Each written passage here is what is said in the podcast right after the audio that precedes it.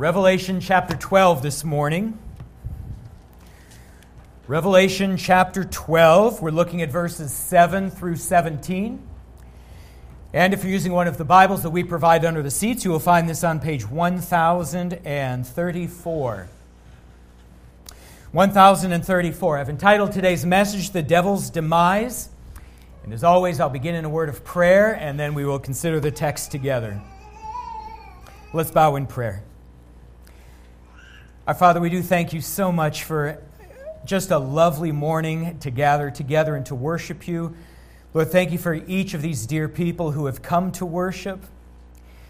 Lord, what a delight to be together as a church family, people of all different ages and, and walks of life, but all united in their desire to come to honor you, to sing and to pray to you, to hear your words spoken and then expounded. Lord, what a joy this is.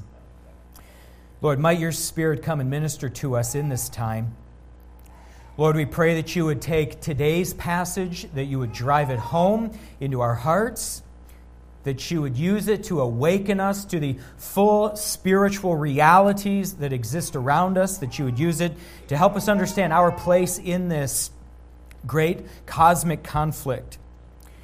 And Lord, that you would increase our resolve to be a part of it, Lord, to advance your glory, your kingdom in the world. And we pray these things in Jesus' name. Amen. So, friends, as I speak to you this morning, there are 33 active military conflicts taking place around the world. Some of these are very well known to us, others are not so well known, but they include battles like the ongoing conflict between Russia and Ukraine, the Syrian civil war, the conflict in Myanmar, the ongoing battle between the Taliban and the Islamic State in Afghanistan, and closer to home, there's the Mexican drug war, the Colombian drug war, and on and on it goes. And according to researchers, approximately 100,000 people are dying every single year in these conflicts. And this does not include deaths from secondary causes like starvation and disease, things that often accompany war. So, friends, there can be no mistaking we are a world at war.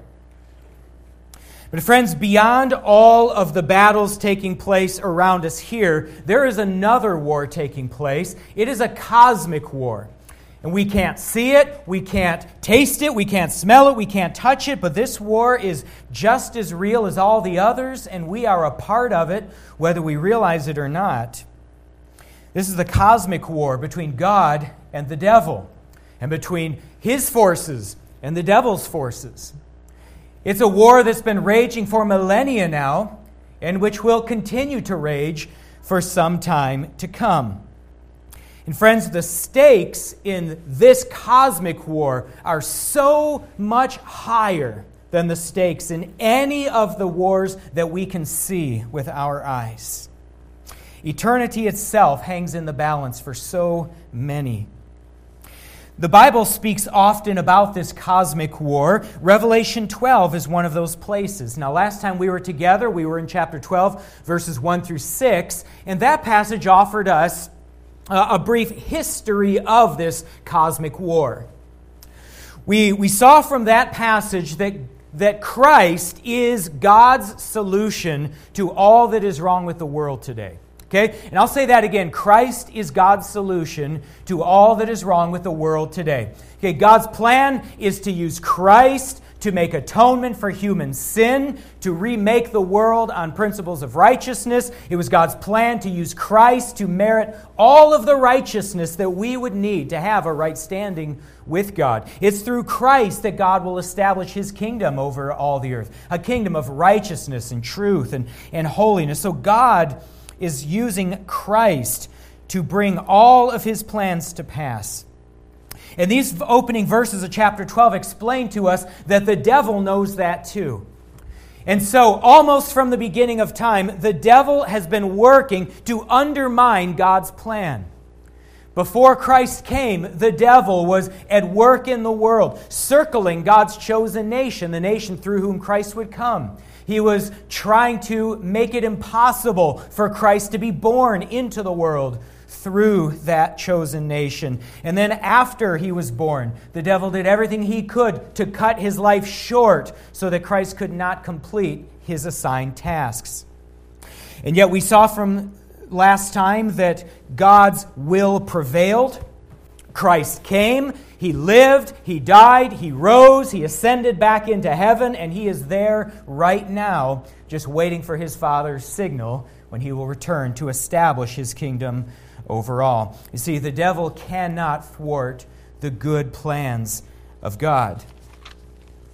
This is what we covered last time together. Now, today, we're looking at chapter 12, verses 7 through 17. What happens in this passage is that we move from the past into the future.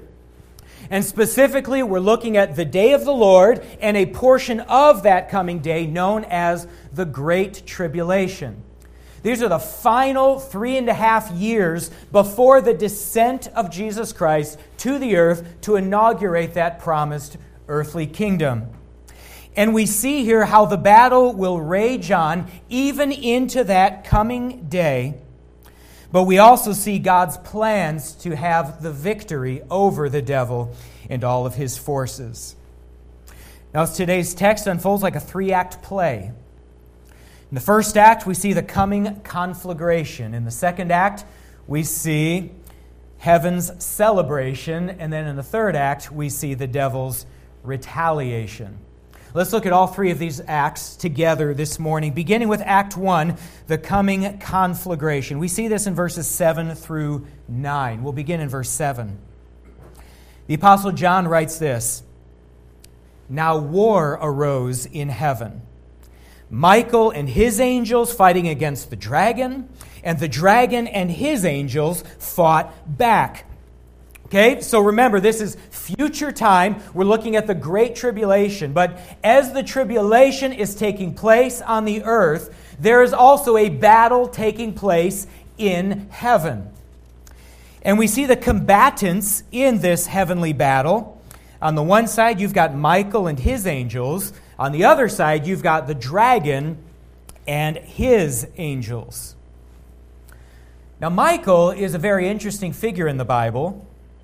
Daniel chapter 10 calls him one of God's chief princes. That undoubtedly means that Michael is one of God's chief angels, okay, one of the highest ranking in the angelic order. Later on in Daniel chapter 10, he's also called Israel's prince which suggests that God has appointed the angel Michael to be the defender and the protector of that ancient chosen people. And then down in Daniel chapter 12, Michael is called Israel's prince. Excuse me, uh, chapter 12, he is called Israel's great defender during their great tribulation. This is undoubtedly why it appears here in Revelation chapter 12 here we're in the Great Tribulation, so once again, Michael the angel makes his appearance. But this is what we have on one side of the conflict. We have God's forces represented by Michael and all the angels under his command. But then on the other side of this battle, we've got the dragon. Of course, the dragon is the devil.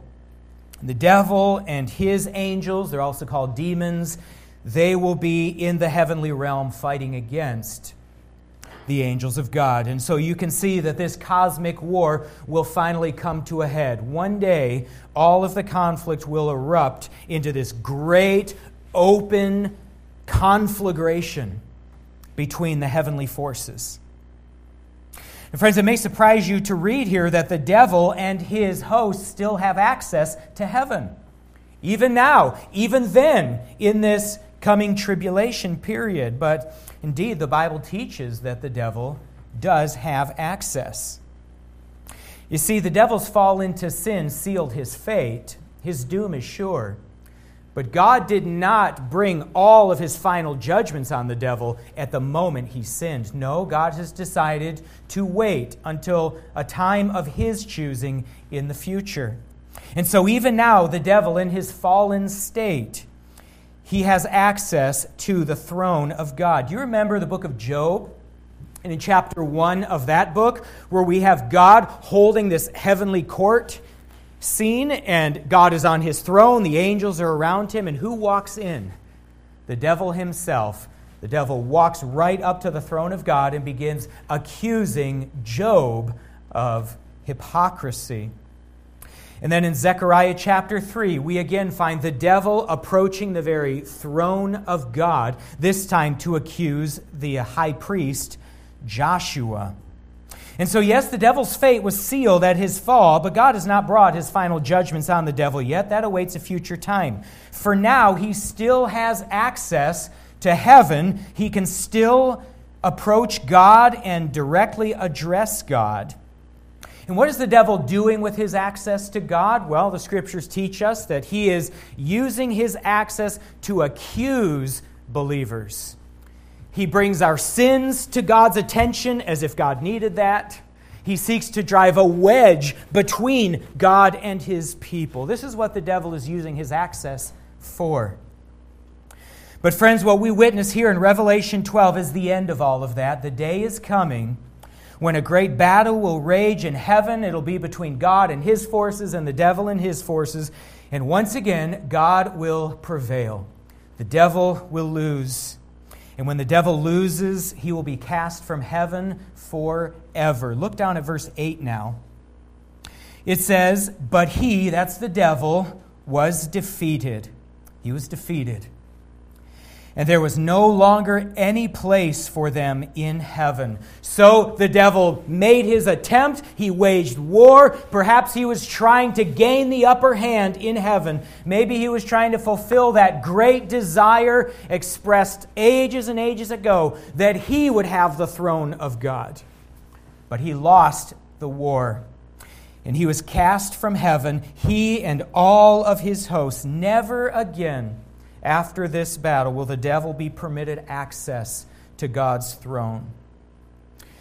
In verse 9, the Apostle John encourages us to really dwell on the significance of this truth.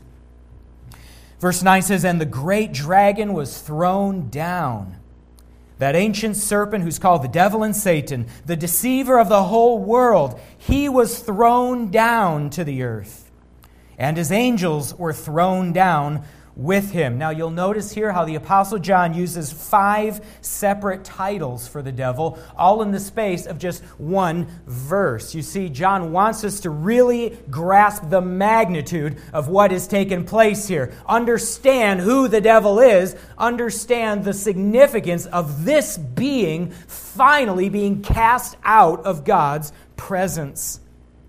So, the first title that's used here is Great Dragon. The devil is the great dragon. This highlights the devil's ferocity. Then he's called that ancient serpent. This highlights the devil's cunning. It also is meant to recall our minds back to Genesis chapter 3 when the devil took the form of a serpent to tempt our first parents, Adam and Eve. He is that ancient serpent. Then the third title used is simply the devil. It's a word that means slanderer, and that's the devil's primary activity in heaven. He slanders the people of God before God's throne. And then fourthly, he's called Satan. That word means adversary, enemy, or it can mean accuser. And then the fifth title, he's called the deceiver of the whole world. That means of all beings the devil is the one most responsible for the miserable state this world is in. This world, with all of its greed and corruption and violence and in all of its sin, it is primarily, primarily owing to the devil and his lies. Remember, it was the devil who first spread lies about God to Adam and Eve, tempting them to sin. And then after they sinned, the devil and his hosts have worked in every generation to draw people to himself, to pull them away from God. The devil is truly the deceiver of the whole world. My friends, this is the being that we are talking about today. He is real, he is powerful, he's God's greatest adversary and ours as well.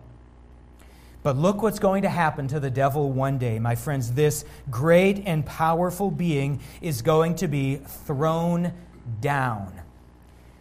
That phrase, thrown down, used three times in this one verse, and it'll be used again and again in the verses that follow. This being is thrown down, speaks to the finality of the devil's defeat. It also speaks to the abject humiliation of it. Again, the devil is this being who said, I will ascend above the clouds. I will be like the most high God. I will take his place as ruler of this universe. That was the devil's ambition. But what happens to him? He is tossed out of heaven and into the dirt. And so our text says, this dragon, this ancient serpent, this deceiver of nations, he will be thrown down, thrown down, thrown down. It will be over for him. Friends, you also notice that the verbs used in the verse are in the past tense. The great dragon was thrown down. The angels of his were thrown down with him. In grammar, we call this a proleptic aorist. It means that it's talking about a future event, but that event is so certain to occur that the author writes it in the past tense. There are many other places in Scripture where this happens. For example, Romans chapter 8.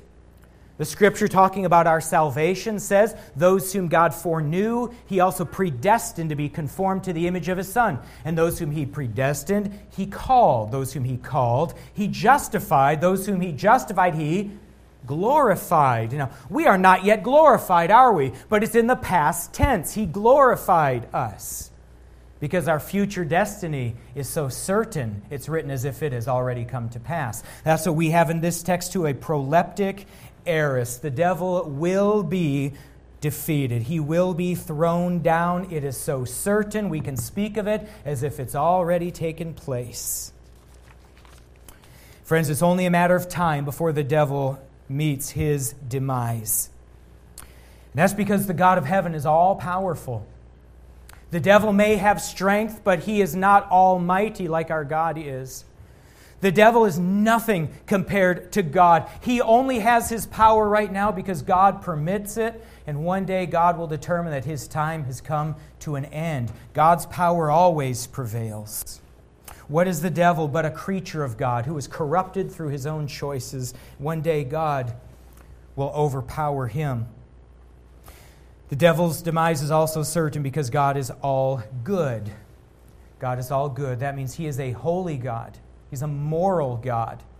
And God created a moral universe. And in a moral universe, evil is accountable to him. Evil deeds are accountable to him, and he judges evil. And so the devil, this deceiver of the whole world, he will one day have to face his judgment.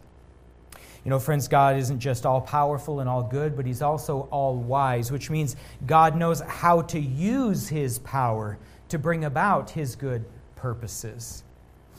And so you have no need to worry, my friends. The devil's time is limited. One day he will be cast out of God's presence, it will be forever. He will be cast down to the ground. And, friends, this is cause for celebration for all of the people of God. In fact, that's what we see in Act 2 of our text, verses 10 through 12. We see the coming celebration of the devil's defeat. The Apostle John writes this And I heard a loud voice from heaven saying this Now, now the salvation and the power and the kingdom of our God and the authority of his Christ have come. For the accuser of our brothers has been thrown down, those who accuse them, uh, who accuses them day and night before our God. And so we see this great battle in heaven. God prevails in the battle. The devil is cast out, and now all of the saints of God in heaven, they are holding a celebration because of what they've just witnessed. These are the saints of God celebrating here in verse 10. They note here that the purging of Satan from heaven means four things. First, it means that the salvation of God has come.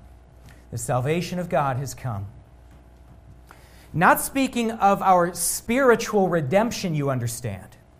That was secured at the cross, applied by the Spirit of God the moment we believed.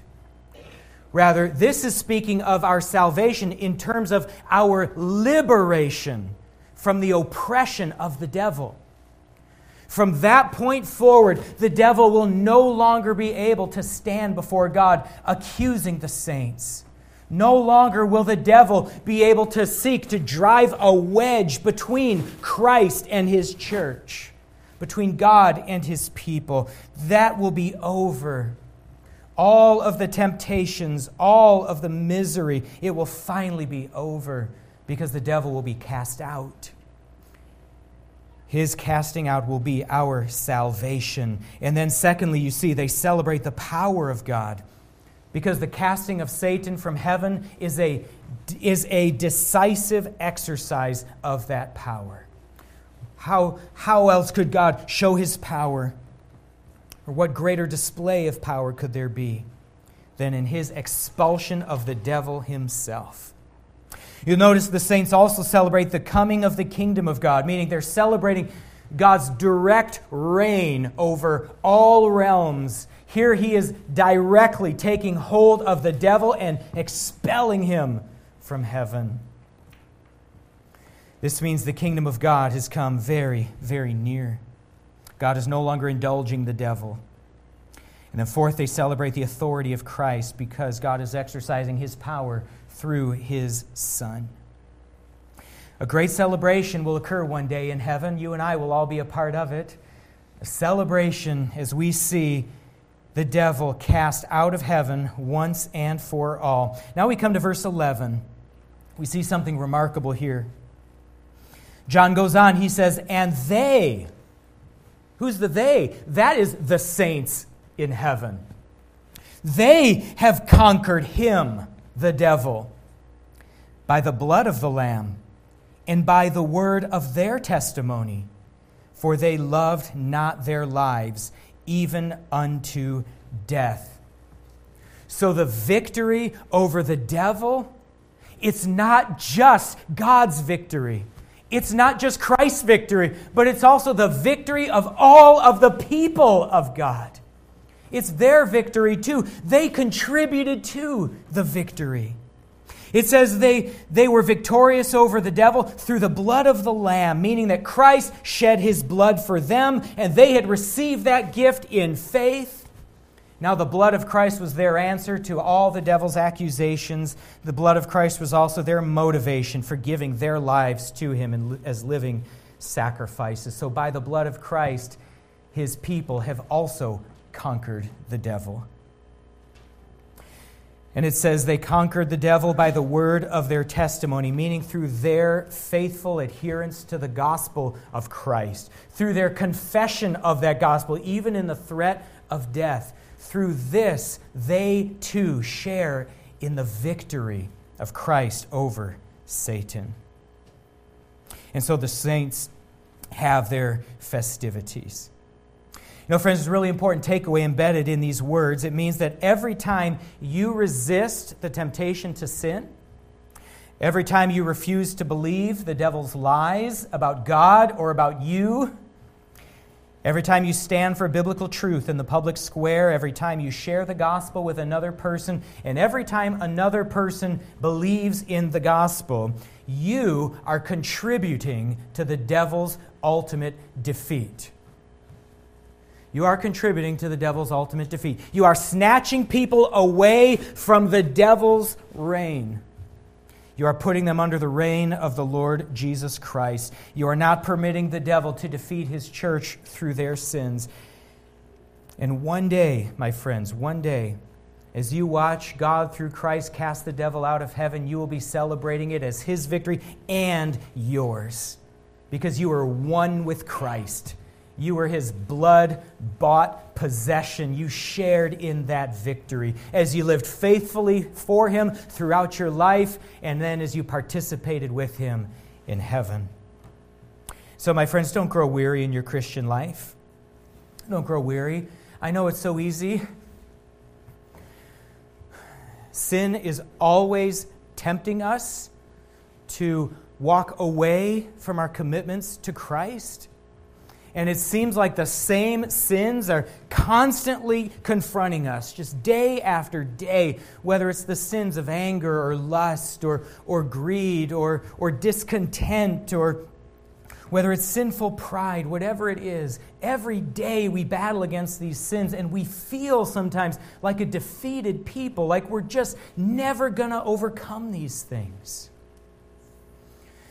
Sometimes we're at work and we feel as if we're the only believer in our workplace, and, and it's so difficult to be faithful in, in that kind of an environment. And sometimes we have a tendency to walk through the Christian life with kind of a, an overwhelming sense of pessimism and a sense of, of weakness. But, friend, understand that if you will just persevere in your faith, just keep fighting that battle. Remember what the Apostle Paul said? He said in Romans chapter 7 there are times when there are things I wish I would stop doing that I keep on doing. Things that I, that I don't do that I wish I would do. He explains the same struggle that we all face. And then he says, Who can deliver me from this body of death? And then he declares, Thanks be to God who gives us the victory through our Lord Jesus Christ. Though you may feel defeated, yet you can still overcome. You can persevere through the temptations and trials. You can continue to fight to be a faithful Christian witness at work, maybe in your own household. Maybe you're the only believer in your whole house. You can be faithful there.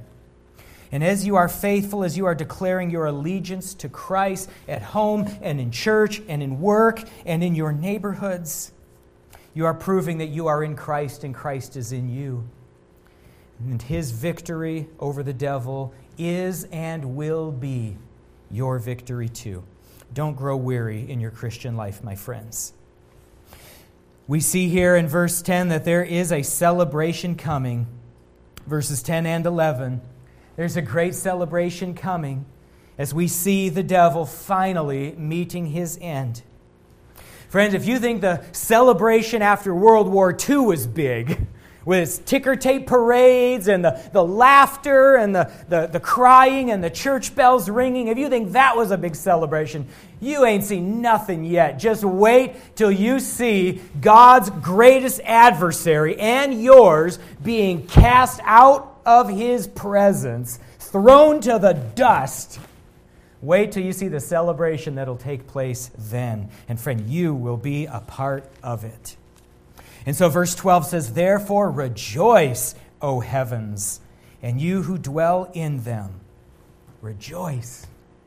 But now you see the passage takes a turn. It says, But woe to you, O earth and sea, for the devil has come down to you in great wrath, because he knows that his time is short. So, what happened to the devil after God expelled? Expelled him from heaven? Well, he was sent down to the earth. Now, now his only field of influence is the earthly realm. And we see here that the devil will be enraged. He can no longer touch God or his son Jesus. He cannot touch the saints in heaven. All that he has left are the people on earth. And so it says, Woe to you, O earth and sea.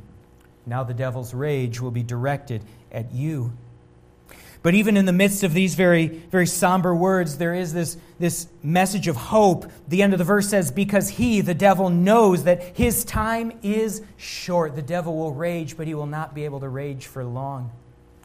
He will be cast from heaven to the earth, and after that, from the earth to the abyss, and from the abyss to the lake of fire. God's judgment on the devil will be progressive. The devil knows that his casting out of heaven is just the first stage of his final judgments. That is our hope as well, as also the hope of those who will be on the earth at that time. The devil may rage, but it will be short lived, and then his final end will come. Well, that takes us then to verses 13 through 17. We'll move through these quickly. Here we see the devil's retaliation. After he suffered this great heavenly defeat, now he turns his attention to the earth. Verse 13 And when the dragon saw that he'd been thrown down to the earth, he pursued the woman who had given birth to the male child. Remember, that's Israel, Israelites. So the devil can do nothing against God, nothing against Christ, nothing against the angels of heaven, nothing against the saints of heaven. So what's he going to do? He's going to go after God's chosen nation, Israel. Why? Well, because that's the nation that God used to bring Christ into the world. And if the devil can't touch Christ, he'll go after the people who bore Christ. That will be his new target. Which is why the book of Daniel refers to the coming tribulation as, quote, the time of Jacob's trouble be a time of great hardship for national Israel. But even so, the devil's plans will fail. Look at verses 14 to 16. It says, But the woman, that's Israel, was given the two wings of the great eagle, that she might fly from the serpent into the wilderness, and to the place where she is to be nourished for a time and times and half a time. That's three and a half years or 42 months. That's the whole length of the Great Tribulation. She's being protected through it all. Then continuing on, verse 15 the, the serpent poured water like a river out of his mouth after the woman to sweep her away with a flood.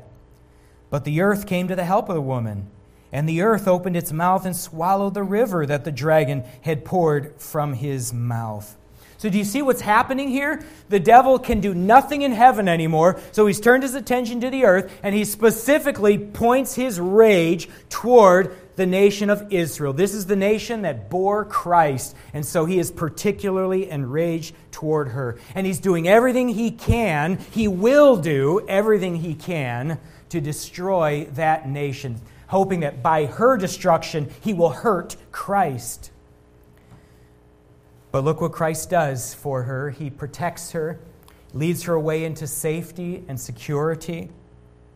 The devil chases her, and she outruns him. The devil unleashes a flood against her. Who knows what that flood is? Could be literal, could be figurative. But he unleashes a flood against her, and yet the earth itself swallows the flood. The devil can do nothing against this nation. God has great plans for national Israel in that coming kingdom of God. She'll have a central place in that kingdom, so God will allow nothing to happen to her. In fact, Romans chapter 11 says that God's plan is for all Israel to be saved, to be saved, not to be destroyed. And so the devil can do nothing against her. Well, that takes us now to verse 17. What's the devil going to do next? It says, Well, then the dragon became furious with the woman. I'll bet he will be furious. He's absolutely powerless to do anything he wants to do. All that he can do is get angry. The dragon became furious with the woman and went off to make war on the rest of her offspring. Now defined as those who keep the commandments of God and hold to the testimony of Jesus. He can't hurt God. He can't hurt Christ. He can't hurt the angels. He can't hurt the saints in heaven. He can't hurt Israel. So what's left? The rest of her offspring. I take that to mean Gentile believers who are on the earth in the Great Tribulation. Gentile, non Jewish believers, those who have accepted Jesus as their Messiah, but they're not a part of national Israel. He goes after them. They're the only ones that he seems to, to have any access to. And verse 17 ends with this very ominous image. It says, And he, the devil, stood on the sand of the sea. He is readying his attack on them. Chapter 13 will recount in great detail his plans to unleash his wrath on them. We'll get to that in subsequent weeks. But to summarize where we've been today, we see here that there is a great cosmic war taking place all around us, friends. It's been going on for millennia, it's going to continue for some time to come, but it will not last forever and ever. Here in Revelation 12, we're given a glimpse of the beginning of the end of that cosmic war. We see there will be a great conflagration in heaven God and his forces against the devil and his forces. The devil will lose, God will win. The devil will be cast out of heaven forever, sent down to the earth where he will try to vent his rage on the inhabitants of the earth, but he will be thwarted at every turn. He won't be able to hurt Israel, so then he'll turn to the Gentiles. We'll see what happens to them in subsequent weeks. Simple lesson I want you to take away from this today. The lesson is that if you are in Christ, you are on the winning side. That is the lesson today, friends. If you are in Christ, you are on the winning side. What does it mean to be in Christ? It means you have come to Christ in repentance and faith. You believe in Him. You believe He's the Son of God, that He lived for you, died for you, rose for you, and that in believing you have new life in Him. To be in Christ means that you're a part of Him, that He's a part of you. You live with Christ now, Christ lives within you. If you have that kind of a relationship to the Lord Jesus Christ, you are on the winning side. So don't listen when the talking heads tell you today that you're on the wrong side of history. Don't let them point to the numerical decline of Christ's church in the West and tell you that your days are numbered. No, if you are on Christ's side, you are not on the losing side. Temporary setbacks do not mean ultimate defeat. Friends, we see how it ends right here. So, friends, rejoice. Don't live in pessimism, live in optimism that you can persevere through this life by God's grace and then you will participate in the devil's defeat in that great coming day. Rejoice and do not fear. Do not fear. What have you to fear? That someone could take your body from you? God will give you a new body and your soul will live forever and ever. And friend, do your part today to contribute to the devil's ultimate defeat. You can pray fervently for God's kingdom to come. God will answer that prayer one day. You can worship wholeheartedly. You know, whenever we believers gather together in corporate worship, we are, we are engaged in an act of warfare. Worship is warfare because every time we gather, we are declaring our allegiance to King Jesus and our repudiation of the devil and his lies. So, worship wholeheartedly, pray fervently, witness boldly. Every time someone believes the gospel of Christ, another soul has been snatched from the devil's domain. Resist temptation so you will not become defeated in your Christian life, and serve your local church with enthusiasm because the church is the vehicle through which God is achieving his plans in this age. My friends, you can contribute right now to the devil's ultimate defeat just by being a faithful Christian. Let's bow in a word of prayer now. Lord, we thank you for the time that you've given us and pray that you would use this text to help us understand that we're in the midst of a great spiritual conflict. That one day it will come to a head, but you will win. Our adversary will lose. And knowing this, Lord, help us to be emboldened in our Christian lives in the here and now. We pray all of these things in Jesus' name. Amen.